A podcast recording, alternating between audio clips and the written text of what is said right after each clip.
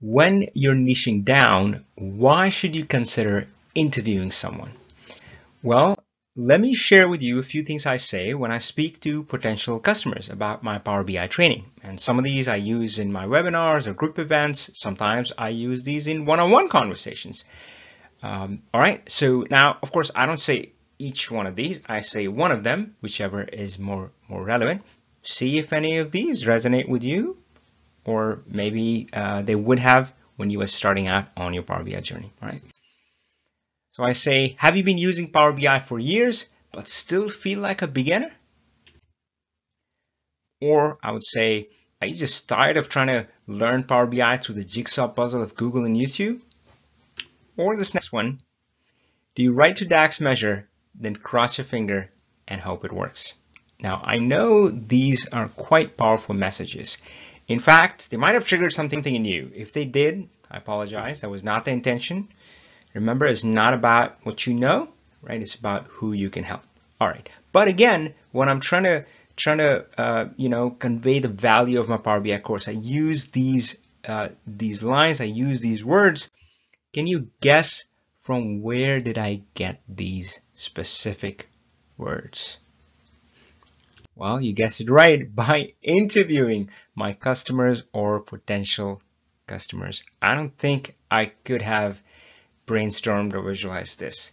Uh, right? In, interviewing can be a really powerful technique to understand your niche, your ideal client, their challenges, and the specific words they use to describe themselves and their situation, their challenges.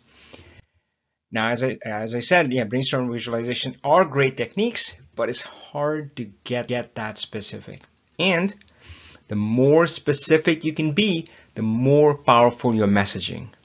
And what does that do? Well, that's going to have more customers lining up outside your doors. And of course, that can translate to more money. That can translate to more control over your life.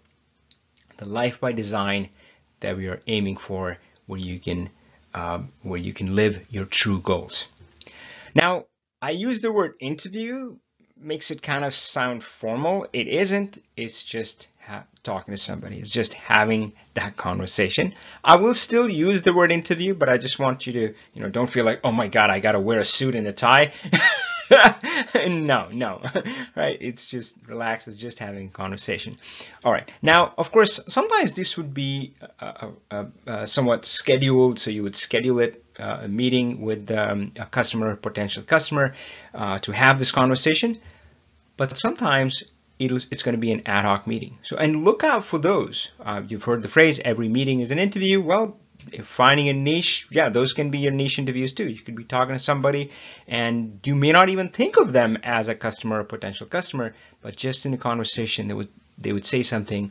So yeah, just be open to that. Of course, a lot of uh, my research, my niching down, and I'm always niching down, comes from these ad hoc conversations. I, I do welcome calls, I do group calls, and I'm always listening and and like, oh, what's the phrasing? How do they describe themselves or their situation? So for these lessons though, we would give you the structure for the more formal interview, but the concepts are the same and you would be able to apply them uh, for other ad hoc meetings as well. So we talked about why it's important. Now coming next, we'll talk about how do you find someone to interview and well, how do you conduct the interview.